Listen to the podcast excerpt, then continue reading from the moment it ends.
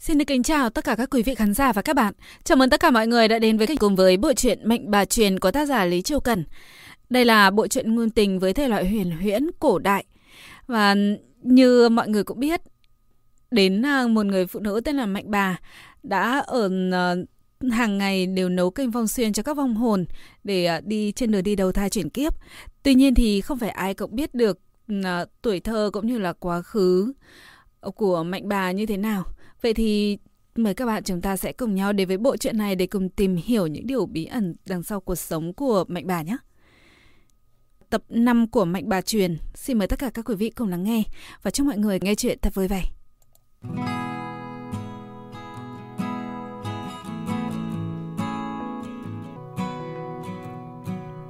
Sơn thân là ai?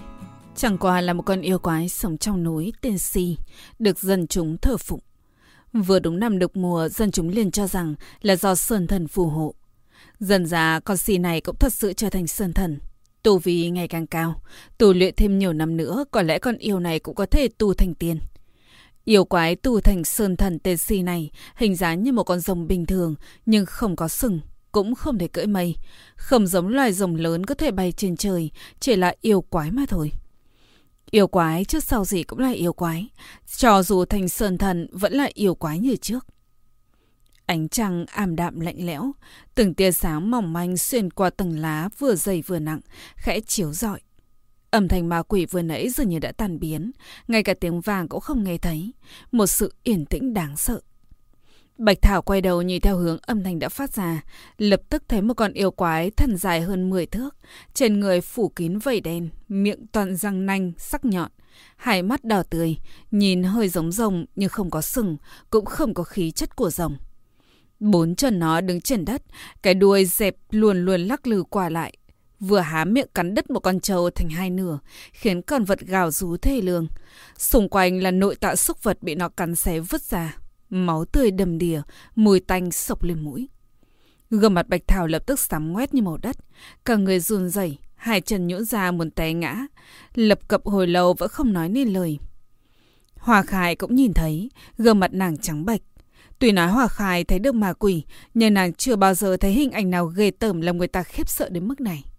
Nàng sợ đến mức há hốc miệng, muốn la lên thật to. Bạch Thảo nhéo mạnh đùi mình để tỉnh táo lại, lập tức bỏ dậy, bịt chặt miệng Hoa Khai, run run nhỏ giọng nói với nàng. Hoa, Hoa Khai, hình như nó không phát hiện ra chúng ta. Chúng ta, mau, mau đi mau.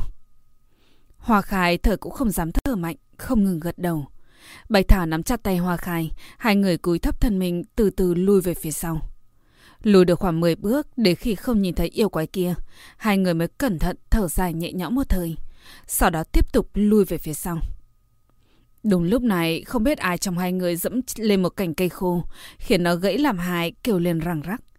Tuy rằng tiếng động rất nhỏ, nhưng ở đây không gian vô cùng tĩnh mịch. Âm thanh này đủ làm cho hai người càng sợ như chìm sợ cành cong. Hòa Khải phải cắn chặt tay mình mới nén được không kêu ra miệng. Tìm Bạch Thảo như muốn nhảy tung ra khỏi lồng ngực. Tạm thời không dám tiếp tục lùi lại phía sau. Một lúc lâu nó mới nhỏ giọng hỏi Hoa Khai. Muội có biết con quỷ kia là thứ gì không? Hoa Khai sợ hãi lắc đầu. Chắc nó không phát hiện ra chúng ta đâu. Hoa Khải vẫn lắc lắc đầu, không dám nói lời nào. Chúng ta mau rời khỏi đây. Hai người từ từ xoay người qua hướng khác, mới phát hiện con yêu quái không biết đã đứng sau lưng hai người từ lúc nào. Lặng yên không tiếng động. Hai mắt đỏ chạch như hai cái đèn lồng làm cho người ta sợ hãi. Trên mép còn dính ít thịt thừa, máu tươi theo răng nhọn chảy xuống. Nó nhìn bọn họ cười xấu xa. Hai người trong phút chốc đứng im như phóng. À, thật không thể tưởng tượng được. Năm nay ngoại trừ súc vật, còn tế thêm hai người. Ta đã lâu lắm rồi chưa được ăn thịt người. Thật là thèm nhà. Xì chậm rãi tiến đến gần cười thỏa mãn. Bạch Thảo vừa hồi phục tinh thần. Nó quát to một tiếng. Chạy mau! Sau đó lập tức nắm chặt tay Hoa Khai xoay lưng bỏ chạy. Tiếng móng vuốt của con yêu bò trên mặt đất từ phía sau truyền tới càng lúc càng gần. Hoa Khai, chạy mau, đừng quay đầu. Hoa Khai càng dùng sức nắm tay Bạch Thảo, hai mắt nhắm chặt, liều mạng chạy đi. Mấy lần nàng vấp té đều không để ý đau đớn, lập tức đứng lên chạy tiếp. Không biết chạy bao lâu đến lúc không còn tiếng động phía sau, đến lúc hai người không còn đủ sức chạy tiếp. Hoa Khai cùng Bạch Thảo dừng lại dựa vào một gốc cây cổ thụ, không ngừng thở phì phò, run rẩy. Hoa Khai ôm mặt bật khóc, nàng nói. Chúng ta sẽ chết, nhất định sẽ chết. Là ta hại huynh, là ta hại huynh. Đừng có nói bậy, chúng ta phải sống. Chạy khỏi ngọn núi này, thế giới ngoài kia rất đẹp, rất đẹp. Đó mới là nơi chúng ta nên đi. Hoa Khai, hứa với ta, nhất định phải sống sót. Cho dù về sau thế nào, nhất định phải cố gắng sống tiếp. Bạch Thảo nhặt lấy một hòn đá sắc nhọn trên mặt đất, nắm chặt trong tay. Cho dù là chết, cũng phải chiến đấu đến cùng. Hoa Khai vừa khóc vừa gật đầu. Bạch Thảo vươn một tay sờ đầu Hoa Khai. Đừng khóc, chúng ta nhất định sẽ sống. Nó ngẩng đầu lên, muốn nhìn ánh trăng mờ ảo đang chiếu rọi. Nhưng vừa ngước nhìn đã thấy trên đầu là một cái miệng đang mở tràn đầy máu tươi. Không biết yêu quái kia đã lén lút trèo lên cây từ khi nào. Không tiếng động bỏ lại gần bọn họ, định cắn đầu Bạch Thảo. Phản ứng đầu tiên của Bạch Thảo không phải là né tránh, mà là dùng hết sức đẩy Hoa Khai ra, kêu to. Chạy mau! Sau đó mới cố gắng nhảy ra xa, nhưng đã không còn kịp nữa. Xì đã cắn ngay thắt lưng của nó, răng nanh ra đến cả tấc cắm phập vào xương thịt của Bạch Thảo như muốn nhảy nát xương nó. Máu tươi không ngừng trào ra, từng trận đau đớn ùn ùn kéo tới, ập lên thân thể của Bạch Thảo. Nó đau đến mức gần như ngất đi, nhưng vẫn cố gắng chống cự. Bạch Thảo cắn chặt răng dùng hết sức lực toàn thân, nắm hòn đá nhọn trong tay nhắm ngay con mắt đỏ như máu của xì đâm mạnh vào. Si bị đau, nó hùng ác vùng vẫy ném Bạch Thảo ra xa mấy trượng. Bạch Thảo ôm cái lưng máu chảy đầm đìa, cố hết sức đứng dậy. Nhưng chưa đi được hai bước đã ngã xuống, không đứng dậy nổi nữa. Nó kiệt sức há miệng thở dốc, nhìn về phía Hoa Khai vẫn đứng im như trời trồng nói. Chạy mau, chạy mau đi. Hoa Khai không nghe lời nó nói mà cuốn quyết chạy về phía Bạch Thảo, một lòng muốn chạy đến bên cạnh nó nên không nghe thấy gì cả. Hoa Khai có cách Bạch Thảo hơi xa một chút.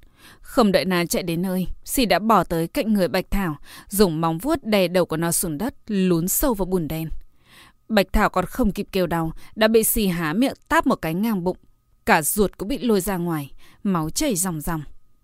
Hoa Khai mở to hai mắt, thần thể cứng ngắc không thể cử động. Cuối cùng nàng cũng không nhịn được mà hét to. Tiếng hét thề lương vang vọng khắp núi rừng, kình động đến chìm chóc trong núi, làm chúng bay tán loạn. Một lúc sau mới yên ắng trở lại. Còn xì kia cắn đứt lưng Bạch Thảo, dường như có thể nghe được tiếng xương cốt gãy nát. Thần thể Bạch Thảo bị cắn mất một khối lớn, vừa vặn với phần xương thịt đã bị xì nuốt mất. Nửa người trên cùng với nửa người dưới còn sót lại một chút da thịt, vô cùng đáng sợ. Bạch Thảo vẫn chưa chết. Nó nhìn Hoa Khai, lệ không ngừng chảy ra từ trong mắt. Nó mở miệng, nói không ra tiếng, nhưng Hoa Khải biết nó đang nói gì. Nó đang nói, chạy mau, chạy mau. Thế nhưng hòa Khai không thể di chuyển, nàng ngã xuống đất, toàn thân lạnh như băng. Hai mắt mờ mịt không còn thần trí. Nàng chỉ có thể trợ mắt nhìn sườn thịt bạch thảo bị con yêu quái kia nuốt vào bụng. Chỉ có thể nhìn máu nó chảy tràn la ra đất. Chỉ có thể nhìn ánh sáng trong mắt nó từ từ tan biến. Từ từ chết đi. Nó đã chết. Bạch thảo đã chết. Thật sự đã chết. Xì không tiếp tục ăn xác của Bạch Thảo nữa. Nó nhả miệng ra chậm rãi bỏ về phía hòa Khai. Cô bé kia có thể thừa cơ hội chạy trốn. Còn người chết thì không chạy được. Xì bỏ chậm chạp đến trước mặt hòa Khai, dùng cái mũi xấu xí ngửi ngửi thân thể hòa Khai. Máu tươi trong miệng nó theo răng nanh nhỏ giọt trên mặt nàng. Nó thỏa mãn nói. Thịt người so với thằng nhóc kia, thơm hơn nhiều. Sau đó xỉ hà tỏ miệng định cắn xuống đầu Hoa Khai. Nhân lúc răng nanh của nó còn chưa chạm vào nàng, nó đã kêu giống thảm thiết rồi né ra xa. Miệng nó bị ngọn lửa màu vàng xanh thiêu đốt. Xỉ đau đớn lăn lộn quay cuồng trên mặt đất đến tận khi ngọn lửa bị dập tắt. Xỉ đã không còn được đắc ý như trước. Nó lùi về phía sau mấy bước rồi nhìn chằm chằm hoa khai. Ánh mắt lộ rõ vẻ hoang mang, sợ hãi. Còn nhóc kìa, thật ra ngươi là ai? Sĩ hoàn sợ hỏi hoa khai. Nhìn nàng như nhìn thấy thứ gì rất kinh khủng. Mà Hoa Khai chỉ thất thần như chằm chằm vào cái xác không toàn vẹn của Bạch Thảo, vẫn không nhúc nhích, Trọng mắt lệ không ngừng rơi ra, khuôn mặt ướt đẫm. Xì nhìn Hoa Khai đồng tử trong hai mắt đảo mấy vòng mới cẩn thận gì chuyển đến cạnh nàng. Lưỡng lượng một chút mới nói. Ta không biết người cùng vị đại nhân kia quan hệ thế nào. Xem ra ta không ăn được người. Hòa Khải không nghe xỉ nói gì, chỉ đột nhiên ngẩng đầu, hùng ác như dã thú nhìn nó. Lần đầu tiên trong mắt nàng tỏ ra sự thủ hận sâu đậm đến như vậy, như muốn xé xác nó ra thành từng mảnh. Xì nhìn ra nàng muốn làm gì, nó nói. Tuy là trên người người, chảy dòng máu của vị đại nhân kia, nhưng nói cho cùng, người cũng chỉ là một con nhóc con. Người có thể hủy nguyên thần của yêu ma quỷ quái, nhưng với đạo hạnh của ta, người còn chưa đủ sức giết ta đâu. Không bằng thế này đi, ta thả người đi, thằng nhóc kia ta cũng không ăn nữa. Trả thi thể của nó lại cho người. Sau này người cũng đừng tìm ta kiếm chuyện. Thế nào? Hòa Khải vẫn im lặng như trước, hùng ác nhìn nó. Sau đó nàng từ từ đứng lên, liều lĩnh tiến về phía xì như mất trí. Cũng không nghĩ bản thân mình so ra còn bé hơn móng vuốt của xì. Xì chật vật tránh được. Nghĩ thầm nhóc con này liều mạng như thế, mình lại không thể chạm vào nó. Đến lúc đó không chết cũng bị thương nặng. Hải mắt nó láo liền suy nghĩ nói. Nhóc con, kẻ giết thiếu niên kia là ta. Nhưng hại chết hắn chính là người. Hoa khai ngẩn người dừng bước, ánh mắt mê man mờ mịt. Nàng quay đầu nhìn thi thể của Bạch Thảo, thấy máu thậm chí vẫn còn đang chảy. Sỉ thừa dịp nói tiếp. Tuy rằng ta cắn chết nó, nhưng mà người hoàn toàn có khả năng cứu nó. Người lại chỉ đứng nhìn nó chết đi. Hòa Khải thất thần nhìn tay mình, không dám tin lẩm bẩm nói. Ta cứu được huynh ấy. Ta cứu được huynh ấy. si hài lòng nhìn thần sắc Hòa Khải ngờ nghịch, cười nói. Đúng vậy, người có thể cứu nó. Chẳng lẽ người không biết, trên người mình chảy dòng máu của vị đại nhân kia. Trăm quỷ không thể đến gần sao? Vòng hồn dã quỷ bình thường đụng phải người, không chừng cả hồn phách cũng tiêu tán. Người có năng lực cứu được thiếu niên kia, nhưng người không cứu nó. Rõ ràng là người hại nó. Là ta hại huynh ấy. Là ta hại huynh ấy. Hỏa khái thì Thảo nói xong, quay đầu nhìn thi thể của Bạch Thảo, thấy Bạch Thảo không nhắm mắt. Ánh sáng bên trong đã tắt ngốm, hình như thật sự đặng trách nàng vì sao không cứu nó. Nàng ngã xuống đất, bỏ lệ đến bên người Bạch Thảo, muốn dùng tay che miệng vết thương của nó. Nhưng miệng vết thương quá lớn, làm cách nào cũng không thể che được. Dần dần, ngay cả máu cũng không chảy nữa. Hòa Khải ôm thi thể của Bạch Thảo, ôm thật chặt, chỉ có thể cảm giác được thần thể hắn đang từ từ lạnh đi. Hòa Khai mở miệng, bì thảm kêu gào, những âm thanh nghẹn trong cổ họng không thể phát ra ngoài, chỉ có thể hết há ra lại khép vào, càng thêm thảm thương. Con xì kia đã hả hê rời đi. Trời cũng đã sáng, mặt trời ló dạng. Ánh mắt trời vàng rực rỡ bị lá cây tầng tầng lớp lớp cản lại. Chỉ còn những tia nắng loang lổ chiếu xuống mặt đất, dừng trên thi thể bạch thảo. Giờ khắc này, vạn vật như bừng tỉnh. Có chú chim sẻ đỡ trên chán Bạch Thảo, mổ mổ thử xem thứ này có thể ăn được hay không. Từ lúc thi thể Bạch Thảo bắt đầu lạnh dần, Hòa Khải vẫn ôm chặt lấy nó, không hề cử động. Mắt vẫn mở to không nháy. Nước mắt không chịu khống chế đến giờ vẫn tiếp tục tràn ra không ngừng như bị mất hồn. Hòa Khải thấy chú chim sẻ màu vào thân thể của Bạch Thảo, vô cùng hoảng sợ, cuống quýt đuổi nó đi. Hình như đến lúc này Hòa khải mới thật sự nghĩ rằng Bạch Thảo đã chết, không thể nào sống lại. Hơn nữa thi thể của nó sớm muộn gì cũng sẽ bị dã thú khác ăn mất. Hòa Khai muốn mang theo Bạch Thảo đi cùng, nhưng mà cho nàng cố gắng thế nào vẫn không có cách nào mang Bạch Thảo đi xa như vậy. Cuối cùng, nàng quên mất mình đã làm sao để dùng tay đào được một cái hố bên cạnh Bạch Thảo. Khi đó nàng hoàn toàn không cảm giác được đau đớn, chỉ giả sức đào lấy đào để, thậm chí hai tay đã nhuộm đầy máu cũng không cảm giác được. Thời điểm nàng nắm từng nắm đất dại lên thi thể Bạch Thảo, ánh mắt trong ánh sáng trong mắt Hòa Khải cũng từ từ tàn biến. Cuối cùng trở nên trống rỗng, ngay cả khóc cũng không khóc. Lúc nắm đất cuối cùng phủ lên người Bạch Thảo, cũng chính là một chút lý trí cuối cùng của Hòa Khải cũng bị đoạt mất, không còn lại gì. Hòa Khải rời ngọn núi, cả người ngả nghiêng lảo đảo, trong lòng chỉ nhớ lời nói của Bạch Thảo. Đừng nói bậy, chúng ta phải sống. Chạy khỏi ngọn núi này, thế giới ngoài kia rất đẹp, rất đẹp. Đó mới là nơi chúng ta nên đi. Hòa Khai, hứa với ta, nhất định phải sống sót. Cho dù về sau thế nào, nhất định phải cố gắng sống tiếp. Thần chí Hòa Khai không còn tỉnh táo, nhưng vẫn nhớ những lời này của Bạch Thảo. Nàng muốn đi khỏi ngọn núi này, tìm được vùng đất xinh đẹp ngoài kia, sau đó trở về mang theo Bạch Thảo cùng nhau đi. những lúc Hòa khai thật sự còn sống ra khỏi ngọn núi, những gì nàng thấy trước mắt, thật hy vọng là nàng chết ở trong núi. Xung quanh đều có người chết, đói chết, bệnh chết, xưởng trắng dài đầy đường, khói thuốc súng nổi lên khắp nơi, nhuộm đèn bầu trời. Thế giới ngoài núi so với trong núi còn đáng thương hơn. Bất kể ở đâu cũng có oan hồn khóc lóc, kêu là thảm thiết. Có kẻ không đầu, có kẻ không chân. Một số ít ngay cả nửa người cũng không hoàn chỉnh. Nhân lúc bọn chúng vô tình đến gần Hòa Khải, đều kêu gào bỏ trốn. Tất cả ma quỷ đều sợ nàng. Chỉ có tên quỷ xấu xí. Sau khi xì rời đi thì hắn xuất hiện, giữ một khoảng xa theo sau nàng. Đám quỷ hồn thất kinh không cẩn thận tới gần hắn. Quỷ xấu xí liền bắt lấy. Ngay lúc bọn chúng có chưa kịp la lên đã bị hắn cắn nuốt vào bụng. Cuối cùng còn vươn dài đầu lưỡi nhỏ liếm láp khóe môi như chưa đã thèm. Hòa khái thất thần nhìn tình cảnh trước mắt, ngay cả chút hy vọng cuối cùng cũng bị nghiền thành trò, hoàn toàn trở thành một cái xác không hồn. Sau đó Hòa khai đi đến một ngôi miếu hoàng vu đổ nát, chỉ chờ đợi mình từ từ chết đi.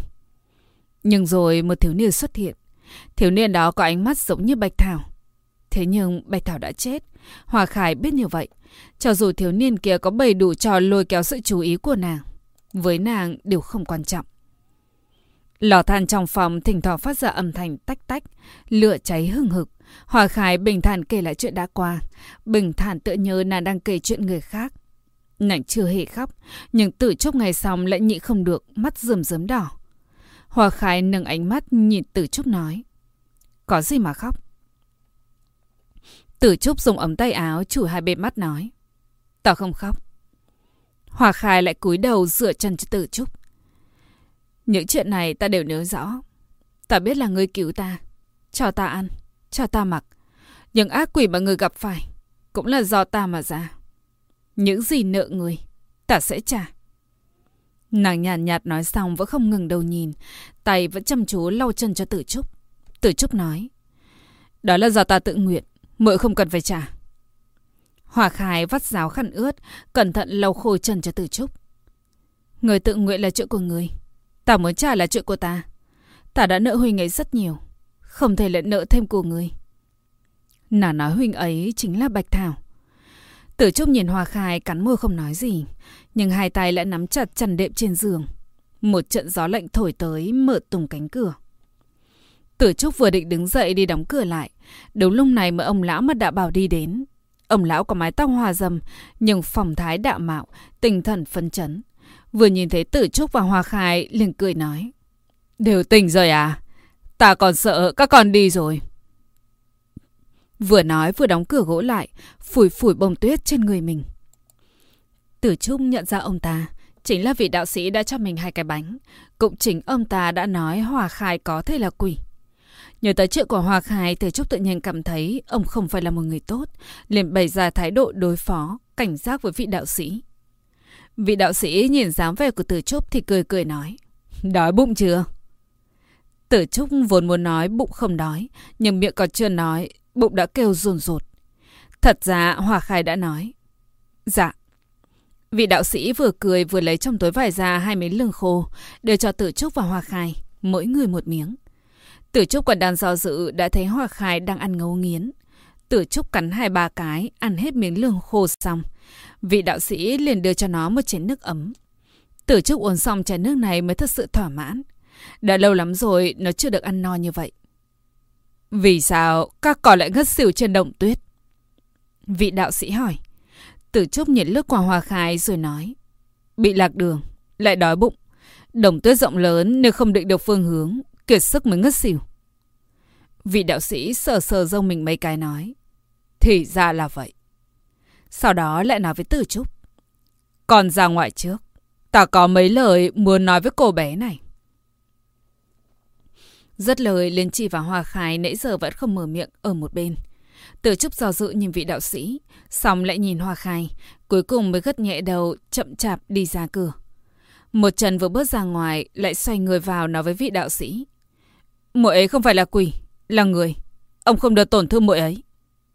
Vị đạo sĩ nói. Ta biết. Ta chỉ muốn trò chuyện với cô bé một chút. Sẽ không làm cô bé bị thương đâu. Tử Trúc nghe vậy mới chịu rơi đi.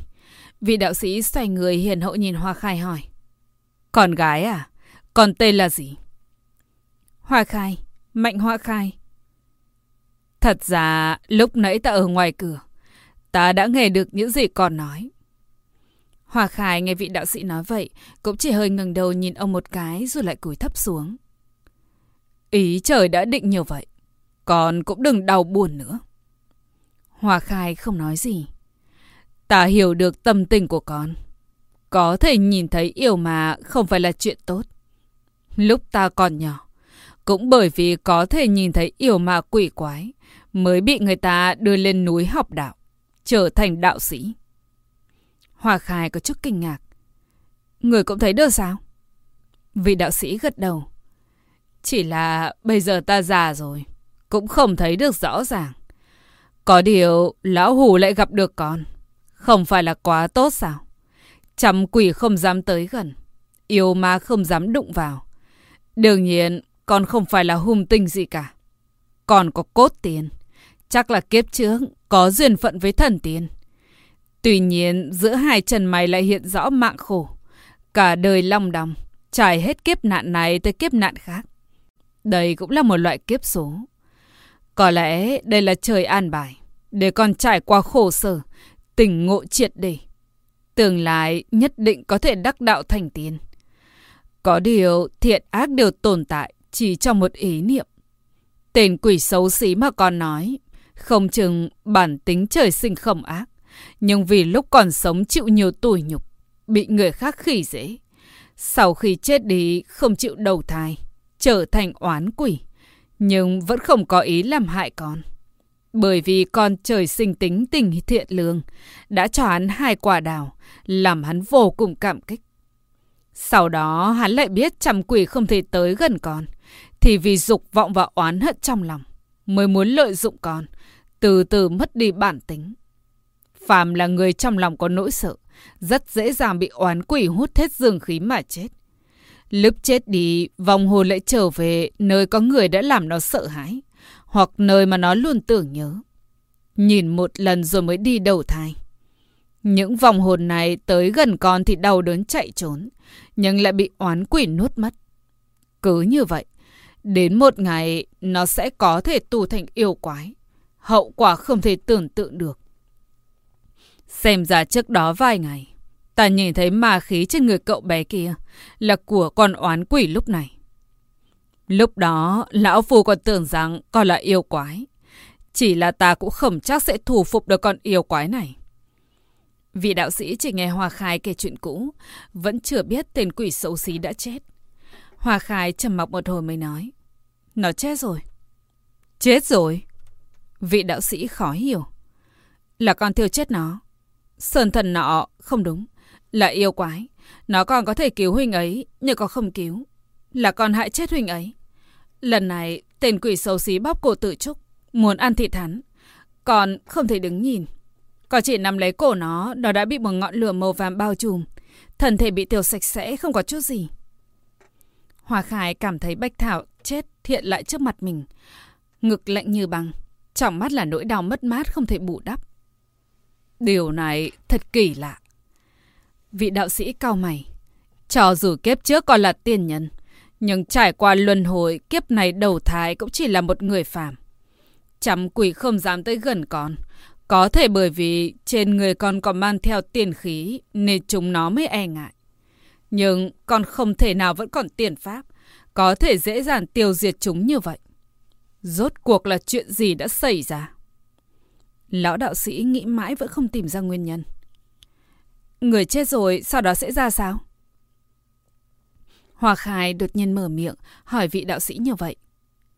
Ba ngàn nghiệp chướng, lúc chết không ai có thể trốn thoát. Người bình thường không có oán hận. Số kiếp đã tận chết đi sẽ được bạch vô thường dẫn độ. Đi qua đường hoàng tuyền, qua cầu nại hà rồi đầu thai. Nếu là kẻ lúc còn sống làm điều hung ác, nguy hại cho nhân gian, sẽ bị hắc vô thường bắt về địa phủ, giao cho phán quan định tội. Vòng hồn nếu vẫn còn luyến tiếc ở lại nhân gian, sẽ trở thành cổ hồn dã quỷ. Nếu bị kẻ gian hãm hại, chết oan uổng, thông thường sẽ trở thành oán quỷ, không chịu đầu thai. Cuối cùng sẽ thành yêu mà. nếu bị yêu quái ăn mất nửa thân thể, có thể đầu thai được không? Vị đạo sĩ trầm mặc trong chốc lát mới bất đắc dĩ nói. Lúc yêu quái ăn thân thể người phàm, cũng sẽ ăn luôn hồn phách. Như vậy, thần thể bị ăn một nửa thì hồn phách cũng thiếu mất một nửa. Chỉ có thể quanh quẩn ở nơi đã chết đi. Vĩnh viễn cũng không thể đầu thai. Sao mặt Hòa Khai không thay đổi cũng không nói gì, không nhìn ra được là nàng đang nghĩ gì. Đêm đã khuya, vạn vật chìm trong yên tĩnh, vầng trăng tròn treo trên cao tỏa ánh vàng nhợt nhạt xuống mắt đất rộng lớn. Hòa Khai nằm ở trên giường, hai mắt mờ to. Tử chốc nằm ở bên cạnh đã sớm ngủ say, không biết mơ thấy gì. Hòa Khai lặng lặng bước xuống giường, mở cửa rồi đi ra ngoài. Hòa Khai đến phòng vị đạo sĩ gõ cửa. Dường nhớ vị đạo sĩ vẫn đang chờ nàng nên chưa ngủ, liền nói. Vào đi. Hòa Khai đẩy cửa ra rồi đi vào, quỳ xuống trước mặt vị đạo sĩ hỏi. Ông ơi, người bị yêu quái ăn mất một nửa thân thể, thật sự không thể đầu thai sao?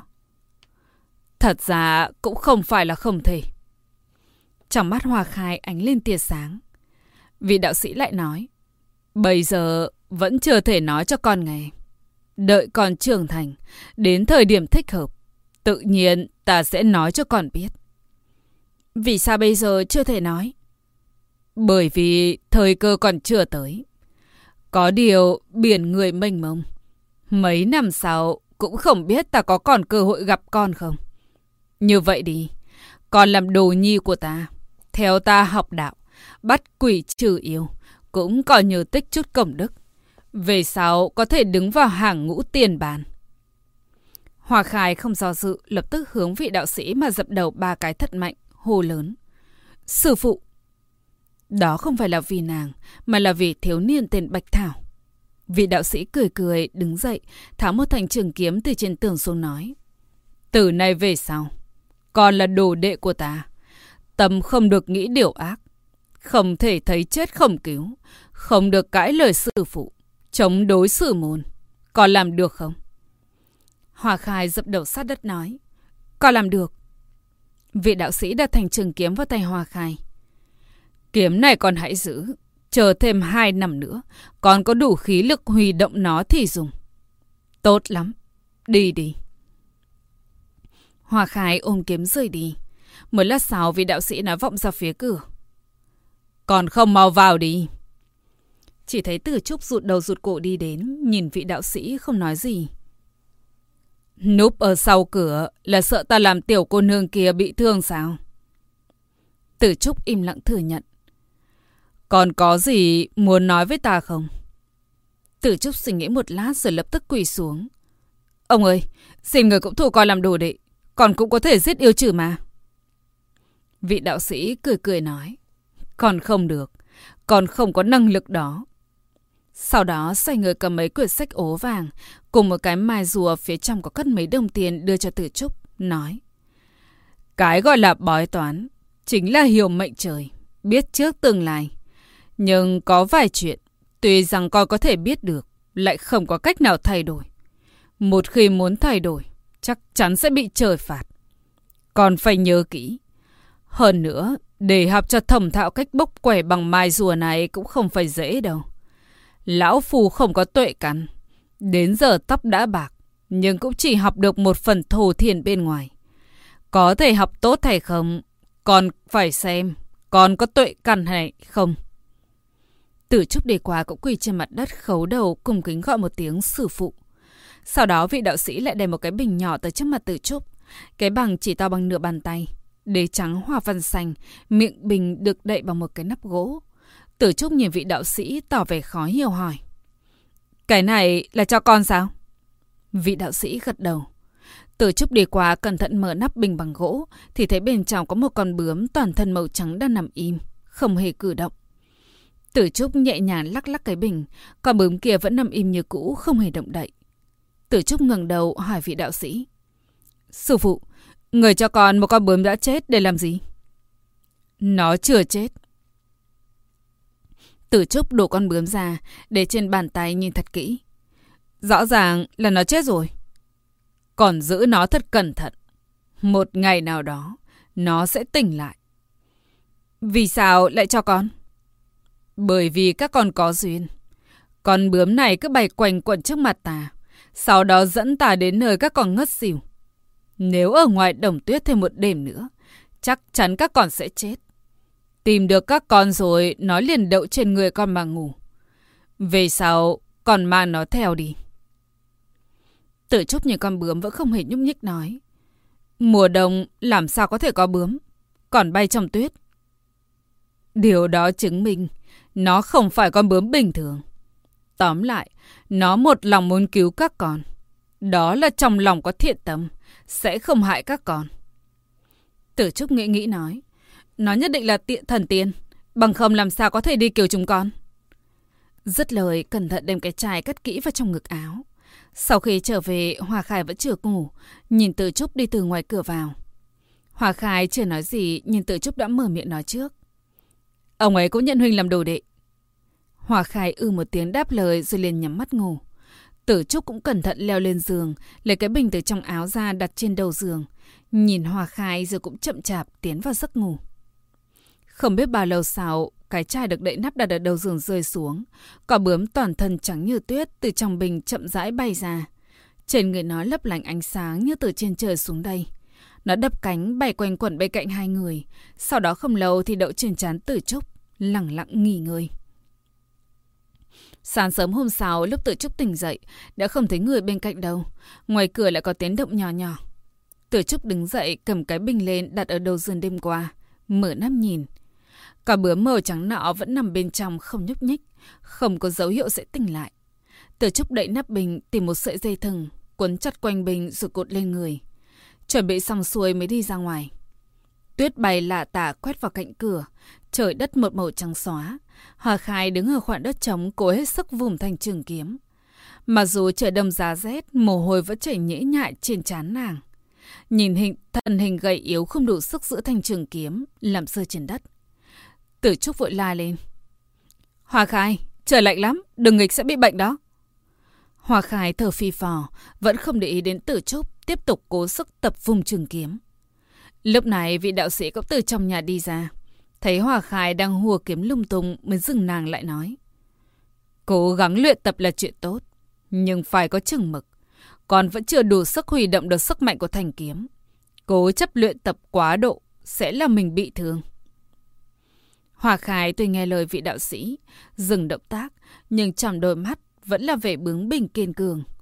Quả nhiên đến đêm khuya, vị đạo sĩ và tử trúc lại thấy nàng đứng ở khoảng đất trống. Cánh tay gầy yếu liều mạng vùng thành trường kiếm. Hình như chỉ có luyện tập bất kể ngày đêm như thế mới có thể vơi bớt nỗi thống khổ bị ai, nén chặt trong lòng nàng. Càng nén càng sâu. Từ chúc nhìn nàng trái tim trong lồng ngực đau nhói nhưng không làm gì được. Từ lúc thiếu niên tên là Bạch Thảo kia chết đi, lòng của nàng cũng chết theo. Trừ phi thiếu niên kia sống lại, bằng không không có gì có thể khiến nàng quan tâm. Vị đạo sĩ như một lúc rồi chỉ lắc đầu thở dài một hơi. Bà ngàn năm nghiệp chướng, số mạng đã định. Mấy ngày sau, vị đạo sĩ kéo một chiếc xe thồ làm bằng ván gỗ. Chiếc xe đã cũ nát, thoảng thoảng mùi tanh hôi, còn dính mấy vết máu đã khô đen. Tử Trúc thắc mắc. Sư phụ, chúng ta đi đâu vậy? Đi làm gì? Độ hồn qua cầu. Vị đạo sĩ nói độ hồn qua cầu, thật ra là mang những thi thể vô danh chết trên đường hoặc nơi hoang dã chuyển đến nơi không người hòa tiêu, sau đó sẽ tụng kinh siêu độ. Thứ nhất là ngăn những thi thể không được an táng sẽ tạo ra bệnh dịch. Thứ hai là để cho những vòng hồn này được ngày kinh văn dẫn đường có thể đi qua cầu nại hà, yên tâm đầu thai, cũng coi như tích chúc công đức. Từ trúc kéo xe ở phía trước, Hòa Khai và vị đạo sĩ gom hết sừng trắng hoặc những xác chết đã bị thối giữa chuyển lên xe thổ. Nếu chỉ có xương khô còn đỡ, nhưng những thi thể đã thối giữa đến mức không còn nhận ra hình dạng, làm cho Tử Trúc không dám nhìn. Cũng may mùa đông giá rét, mùi thối không đậm đặc lắm, bằng không Tử Trúc thực sự không nhịn được sẽ nôn. Về phần hoa khai, gần như nàng chỉ trầm mặc giúp đỡ vị đạo sĩ thủ gom hải cốt, thi thể. Gương mặt không biểu lộ cảm xúc, giờ nhớ đã quen nhìn những cái xác chết ghê rợn như thế này. Thật ra đúng là nàng nhìn mãi đã quen. Chuyển hết thi thể lên xe xong, vị đạo sĩ lên phía trước kéo xe. Tử Trúc và Hoa Khai ở phía sau đẩy phụ. Một vài người dân thấy có người thủ dọn những thi thể đáng thương phơi thầy trong gió sương, mới tốt bụng mang một ít bánh bao và lương khô tặng cho vị đạo sĩ. Ông đều nhận lấy. Những vòng hồn của các sát chết này đi theo phía sau, nhưng vì sợ Hoa Khai nên đi cách một khoảng rất xa. Tử Trúc thấy trên xe thồ có mấy bộ hải cốt đã bị người ta lóc thịt ăn sạch sẽ mới hỏi. Sư phụ, nếu vì mạng sống mới phải lấy thịt người chết làm thức ăn, những người như vậy sau này sẽ ra sao? Tuy là bất đắc dĩ, nhưng sau khi chết đi, xuống địa phủ vẫn sẽ bị phán quan thẩm vấn, hoặc bị móc mắt, hoặc bị thả vào vạc dầu sôi. Nói chung, sau khi chết, đều sẽ bị phạt, không thể siêu sinh. Tử Trúc hoàn sợ hít sâu một hơi. Còn lúc trước có trộm đồ lặt vặt, có bị phạt không? Vị đạo sĩ cười cười. Chỉ cần từ giờ trở đi, còn có lòng hướng thiện, làm nhiều việc tốt, tích góp công đức, Phật tổ sẽ không trách con. Tử Trúc nghe vậy mới hơi yên tâm. Đẩy xe tới một nơi hoang vắng không người ở, vị đạo sĩ cùng Tử Trúc đào một cái hố to, chuyển thi thể vào rồi hỏa thiêu. Thiêu dụi thi thể cũng chính là thiêu dụi mọi nghiệp chướng của kiếp trước. Vị đạo sĩ quỳ trên mặt đất bắt đầu tụng kinh, theo ngọn lửa lớn cháy hừng hực, một bài kinh dài chậm rãi vang lên. Sau đó Hòa Khai nhìn thấy một nam tử mang mặt nạ, toàn thân áo trắng xuất hiện. Hắn cầm xiềng xích trong tay, phía sau có có hai tên quỷ xoa đi theo. Vừa đi vừa nói cười vui vẻ. Lúc hai tên quỷ xoa vô tình tới gần Hòa Khai, bọn chúng sợ hãi lùi về phía sau mấy bước, không dám tiến lên. Bạch vô thường nhìn thấy thì lấy làm kỳ lạ, chực chực hai tiếng rồi quàng xích sắt đang cầm trong tay cho hai tên quỷ xoa, bảo họ xích những vong hồn này lại. Sau đó hắn đến gần Hoa Khai chăm chú quan sát mấy vòng, rồi quay sang nói với hai tên quỷ xoa. Chỉ là một cô gái bình thường, các người sợ cái gì? Quỷ xoa vẫn run lập cập. Bạch vô thường lại nhìn thẳng gương mặt Hoa Khai, quan sát kỹ lưỡng, trầm ngâm một hồi cuối cùng mới nói. Đúng là rất xinh đẹp. Có điều không đẹp bằng ta. Còn nhớ ta năm đó đã làm bao nhiêu thiếu nữ khuê phòng chết mê chết mệt. Đám quỷ xoa đồng thanh kêu lên. Bày đại nhân, ngài lại dối lòng rồi. Khoác lác mãi, tài chúng tôi cũng sắp điếc luôn rồi. Bạch vô thường vô cùng tức giận, nghiến răng nghiến lợi nói. Ta chưa bao giờ nói khoác. Được rồi, bạch đại nhân, ngài còn nói nàng đã từng gặp Phật tổ. Nếu đã gặp được Phật tổ, sao còn phải đến địa phủ là một chiếc quan nhỏ bé, dẫn đường cho âm hồn rồi chứ? Hơn nữa, ngài ngày ngày đều mang mặt nạ, chưa từng thấy ngài gỡ xuống bao giờ. Ngài còn nói dung mạo ngài đẹp như th thiền tiền đi nữa thì ai mà biết được. Ta chỉ sợ ta tháo mặt nạ xuống rồi, các người lại mê ta đắm đuối. Sau đó còn đòi chết đòi sống thì tội nghiệp của ta thật là lớn lắm. Đúng rồi, đúng rồi. Ngài tháo mặt nạ xuống nhất định chúng tôi sẽ chết hết. Đều là bị hù chết đó. Nói xong đám quỷ xoa cười ha ha một chàng. Không tên nào tin vào miệng lưỡi liến thoáng của Bạch Vô Thường. Cuối cùng Bạch Vô Thường mới phát hiện có điểm bất thường. Đôi mắt cô gái này nãy giờ vẫn nhìn mình. Bình tĩnh lạnh lùng, lại có vẻ cảnh giác. Bạch Vô Thường ngạc nhiên hỏi. Người thấy được ta?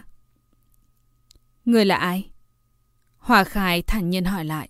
Bạch Vô Thường bĩu môi nói. Ngay cả ta mà cũng không biết. Người không thấy quần áo ta toàn một màu trắng à? Còn có cái mặt nạ này. Đương nhiên là Bạch Vô Thường tiếng tăm lừng lẫy. Vì sao người không sợ ta? Bạch vô thường ngơ ngẩn. Vì sao ta phải sợ người? Yêu ma quỷ quái đều sợ ta. Vừa nhìn thấy ta liền trốn đi rất xa. Vì sao người không sợ? Bạch vô thường cười hi hi nói. Bởi vì ta không phải là quỷ.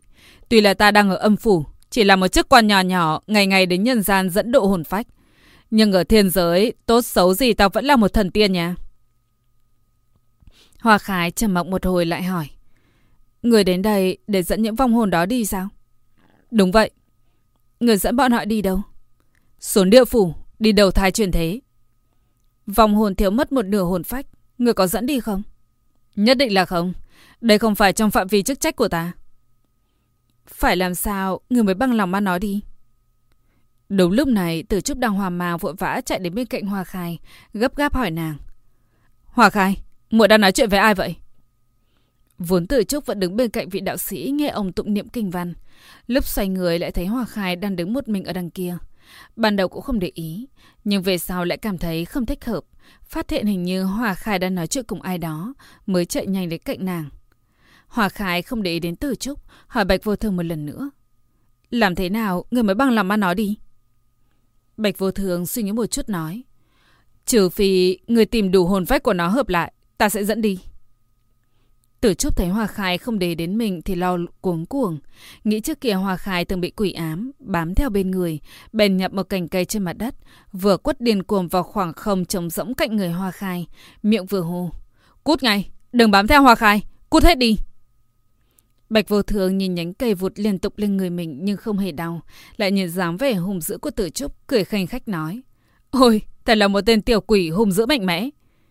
Rồi lập tức nói với Hoa Khai. Thằng nhóc này đối với ngươi thật sự rất tốt.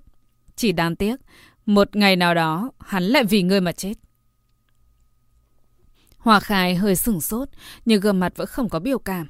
Có điều nếu nhìn thật kỹ mới thấy thân thể nàng hơi run rẩy. Lúc này đám quỷ xòa đã dùng xích sắt, xích các vòng hồn lại với nhau, mới hướng về Bạch Vô Thường gọi lớn.